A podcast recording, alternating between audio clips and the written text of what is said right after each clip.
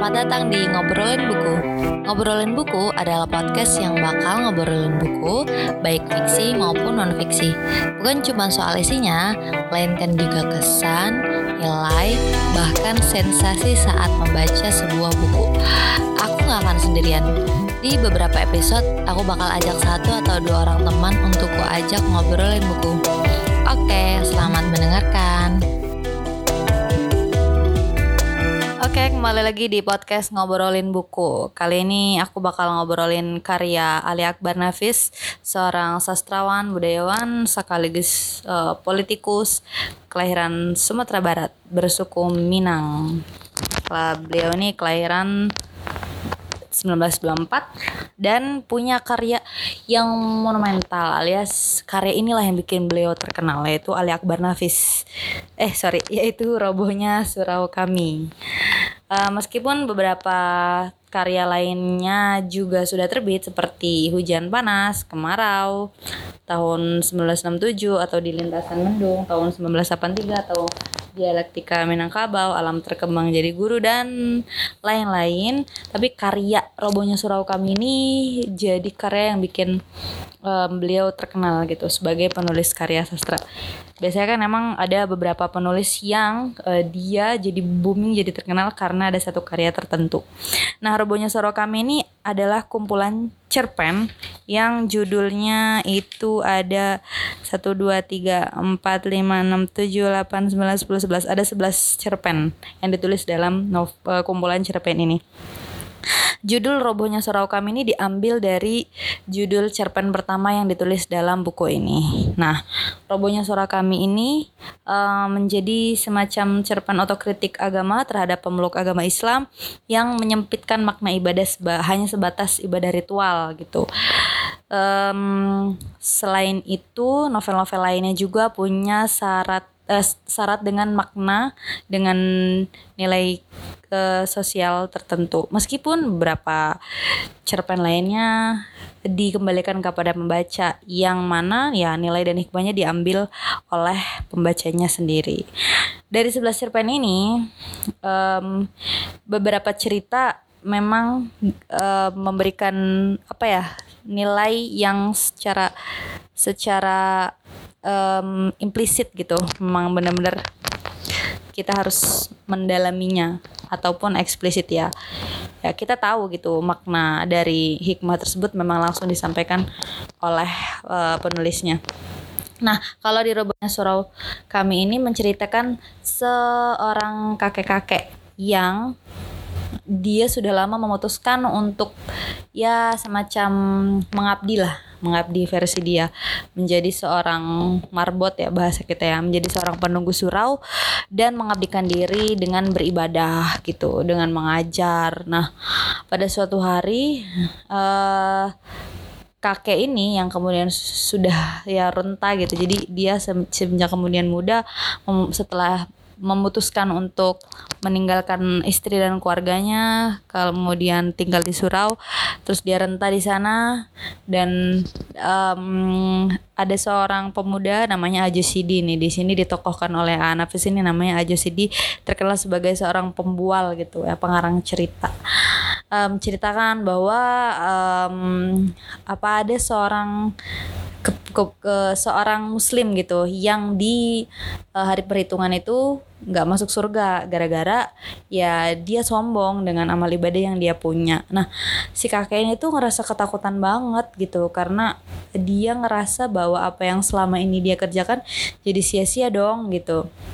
Nah, si tokoh dari sudut pandang pertama ini, tokoh aku ini kesel sama Ajo Sidi, walaupun si tokoh aku ini juga sebenarnya nggak suka sama kakek ini gitu, karena ya walaupun dia ritual ibadahnya bagus, tapi tabiatnya itu merasa bahwa kebenaran itu ya hanya ada pada dirinya dan makna ibadah ya hanya sebatas ritual-ritual gitu. Nah, si tokoh Ajo Sidi ini dengan entengnya menceritakan kayak gitu dan ternyata memberi dampak yang gak biasa ke kakek itu. Kakek itu khawatir banget, takut sampai raya. Nah, khasnya dia meninggal dengan bunuh diri gitu. Nah, cerpen ini sebenarnya ingin melakukan otokritik kepada pemeluk agama Islam ya, bahwa ya tadi sih seperti yang sudah saya jelaskan di awal, ibadah itu nggak sebatas secara ritual ya. Tapi kalau kata Gusmus ada ibadah ritual, ada ibadah sosial gitu. Jadi udah, padahal kan sang kakek ini kan punya keluarga, harusnya kewajiban-kewajiban dia sebagai suami yang harusnya bisa menafkahi istri dan anak-anaknya itu juga bisa disebut ibadah. Tapi kakek ini lebih meninggalkan istrinya gitu untuk melakukan peribadatan yang menurut dia menjadi satu-satunya jalan menuju surga gitu. Jadi ibadah itu hanya diorientasikan untuk mendapatkan surga, bukan mendapatkan ridho Allah gitu. Nah, terus cerita lainnya itu yang judulnya Nasihat-Nasihat, itu tentang sepertinya ini kan, karena ini kan beliau ini penulis dari daerah Minang ya, beberapa di ceritanya itu memang disisipkan nilai-nilai adat Minang gitu, dan juga daerah-daerah perbukitan di Minang digambarkan seperti apa, dan pekerja-pekerja di warga-warga di sana itu pekerjaannya apa gitu. Memang sepertinya ya lahir ya, karya fiksi ya memang biasa lahir dari kehidupan penulisnya. Nah, contoh cerpen yang menurut aku juga penuh dengan nilai adalah judulnya Nasihat-Nasihat, tentang kebiasaan anak muda yang kalau misalnya melakukan atau memutuskan sesuatu itu biasanya ke orang tua dulu, orang yang dituakan dulu gitu di rumah. Kemudian di pertengahan sampai akhir cerita ternyata si tokoh ini yang awalnya minta nasihat sama orang yang dituakan itu mengambil keputusannya sendiri. Ini sebenarnya sih memberikan kritik ya, bahwa ya anak muda harusnya bisa ngambil keputusan untuk dirinya sendiri, nggak semata-mata semua yang diberi, semua nasihat yang diberi oleh orang yang dituakan itu harus diturutin gitu. Terus juga tentang Datangnya dan Perginya, judulnya Datangnya dan Perginya. Ini tuh cerpen yang cerita tentang seorang laki-laki yang kemudian dia ditinggal istrinya meninggal, lalu ternyata dia menikah lagi dan sempat punya anak dengan istri keduanya, tapi ternyata setelah menikah dengan istri keduanya dia tetap terbayang-bayang sama istri pertamanya gitu, belum move on. Nah, karena dengan istri keduanya punya anak, anak yang dengan istri keduanya ikut sama si istri, yang anak hasil dari istri pertamanya ikut si laki-laki tersebut. Kemudian ternyata dalam pola pengasuhannya si laki-laki ini menjadi ayah yang sangat arogan gitu, yang dia menjadi ayah yang temperamental gitu. Ini akibat dari dirinya yang tidak bisa menerima takdir atas kepergian sang istri. Lalu di saat dewasa, anaknya yang dididiknya dengan pola asuh yang nggak bagus, yang pemberontak, akhirnya anak ini kan di usia remaja kemudian memutuskan untuk pergi, untuk merantau sendirian tanpa orang tuanya. Dan ternyata si anak dari laki-laki ini nikah sama anak istri keduanya. Jadi mereka satu darah, satu bapak walaupun beda ibu. Dan mereka pas udah menikah ngundang si bapak yang udah lama gak ketemu ini gitu, diundang. Ternyata ya dia baru tahu bahwa anaknya menikah dengan adiknya sendiri yang meskipun beda ibu, tapi dia memutuskan untuk gak bilang karena dia gak mau mengulang kesalahan yang sama untuk menyakiti anaknya lagi. Jadi anaknya kan udah tersakiti karena pola asuh dari bapaknya sendiri. Kemudian anaknya si bapak ini laki-laki dan anak istri kedua ini perempuan gitu.